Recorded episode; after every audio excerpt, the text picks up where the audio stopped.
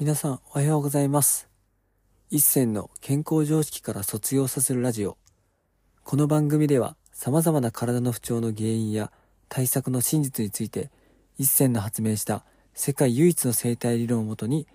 常識外れの考え方をお届けする内容となっています。本日のテーマはスピ系に対する超個人的な考えについて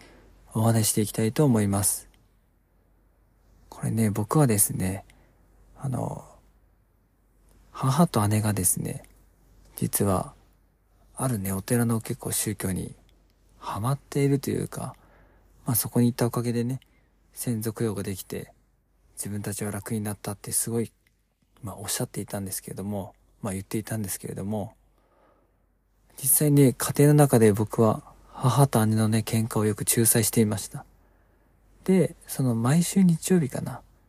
まあ、各週2週間に1回の日曜日に、なんかお寺に、いろいろね、修行というか、勉強しに行ってて、で、その勉強に行くときに、朝、母と姉が準備するんですけど、その段階でもうめちゃくちゃ喧嘩してて、で、お寺に着いて、そこでは仲良く話したりとか、してるんですけども、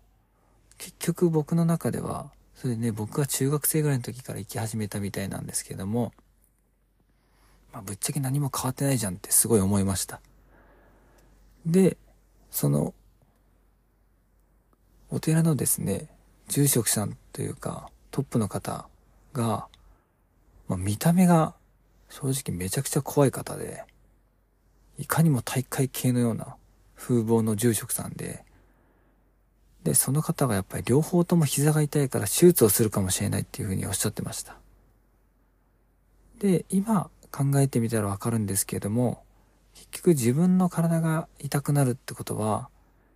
やはり今まで受けてきた嫌なストレスとか、自分の本当に言いたい本音とかを言えていないから、やっぱ体がね、自分の本当の人生に戻そうとして、やっぱ痛みが起きてるし、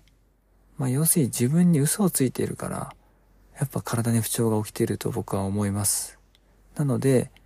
その住職さんのとこはね、あんまりお客さんいないんですよ、正直言って。ただ特定の、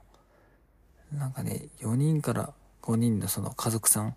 だけは毎月熱心に通ってて、そこで修行するための服を買ったりとか、毎月5、6万ぐらいお金を納めて、すごい修行していました。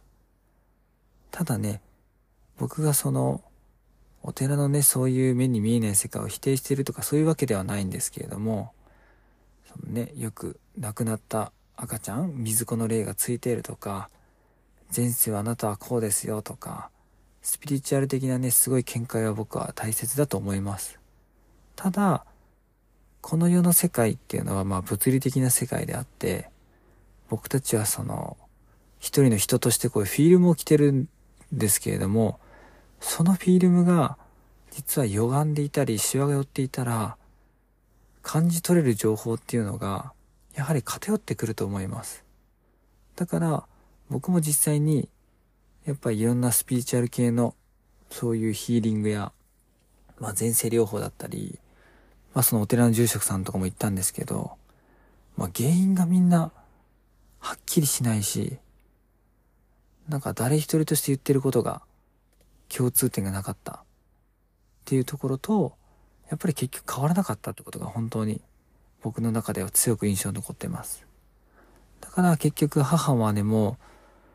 う、そのお寺にはもう多分10年以上は通っていたんですけれども、まあ、僕の見てる限りでは何も変わってなかったですね。で、本人たちもずっと喧嘩が収まってないし、その家庭内の不和を解決するために、専属用ちゃんとして、その目に見えないね、霊とかをこう、ごま炊きって言って大きな炎の前でお経をたくさんあげて落としていくってことをやってるんですけれども、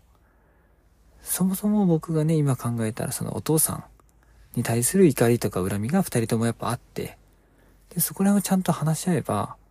別にそこに頼らなくても本当は良かったはずだと今は思うんですけれども、やはりそういうとこやっぱ目に見えない世界っ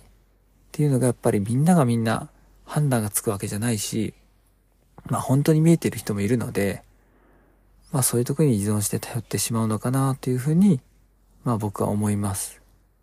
なので、僕としては、個人的にはですよ。僕は、フィルムが完全に取れていて、シワが取れていて赤ちゃんのような生き方をしていて、もうほんと超自然的に、そういう見えない世界が見えている人っていうのは、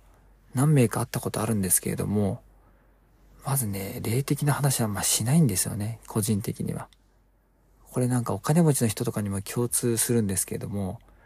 僕はお金持ちと知り合いですっていう人結構いると思うんですけど、その私お金持ちですっていう人って大体本当のお金持ちじゃないっていうふうに言われてます。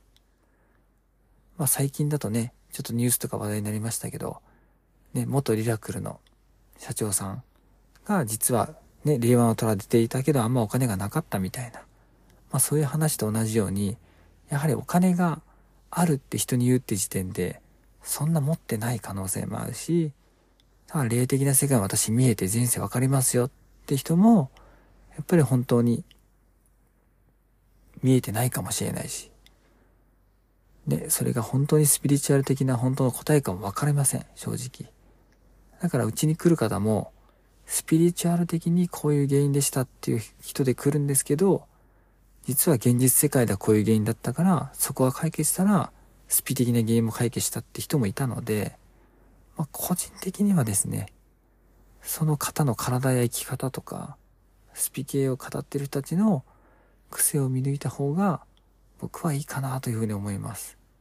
やっぱね、この世ってある意味物理的な世界と見えない世界は、確かにどっちもありますけど、個人的にはまず物理的な生き方して五感で生きてるので、まず目に見える範囲や自分の聞こえる範囲、この生きてる人間の物体として感じれる範囲をまず解決して、それでもダメだったら目に見えない世界に行くっていうのが正しい順番じゃないかなというふうに個人的に思っています。なので、まあ、スピ系が完全に悪いというか、そもそも順番をちゃんとそこを捉えてないと、やっぱうまくいくものもいかなくなるんじゃないかなというふうに思っています。あとはね、僕がちょっと、その霊的な世界を本当に分かってる人の本とか、あとはそのね、農家さんでそういうふうにちょっと悟った人の本とかを読んでると、やっぱそこには共通点があって、やっぱ本当に霊的な世界が分かる方っていうのは、その五感で感じれる領域に降りてこないっていう話をされてました。まあ、要するに、何か見えました、何か聞こえましたっていうのは、ある意味そのフィルムが硬くて、やっぱ五感が研ぎ澄まされて、そういう情報を拾ってしまうっていう五感でですね。でもそれは、霊的っていうよりも幽霊的な意味での引き寄せらしいです。だから本当の霊的っていうのは直感的に何か思って行動してる。あ、なんか急にこれがしたいなとか、その言葉で伝えれるものじゃないらしいんですよね。だからこれがある意味僕的には体の本音に従っていけば、実は皆さん霊的に、スピリチュアル的に、いろんな指令を上の世界から受けていて、で、それを実行していけば、なぜか頭で考えれる、五感で感じるレベル以上に何かうまくいったりとか、まあ成功していく、体も健康になるってことを、まあ僕も実際にそれを、ここね、今年の5月で4年経ちますけど、まさかね、コロナ禍で、福岡、東京、名古屋と、で、来年はドバイに行く予定ですけれども、こんなに広がるとは思っていなかったんですけれども、それもやっぱ自分の直感っていうものに従ってきたおかげで、その霊的な力の、まあ、援助を受け入れたのかなっていうふうに思っています。だから、スピ系をね、勉強するのもいいと思います。ただ、自分のフィルムが硬いと、正しいスピーは発生されませんが、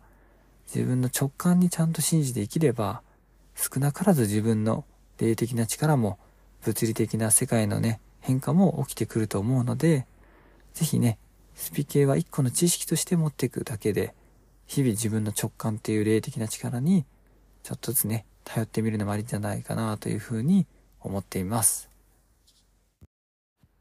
本日も最後まで聞いていただきありがとうございました。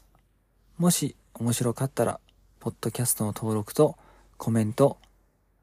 自分の知り合いなどにシェアもしていただけるとすっごく励みになります。皆さんにとって健康で楽しい一日になりますように。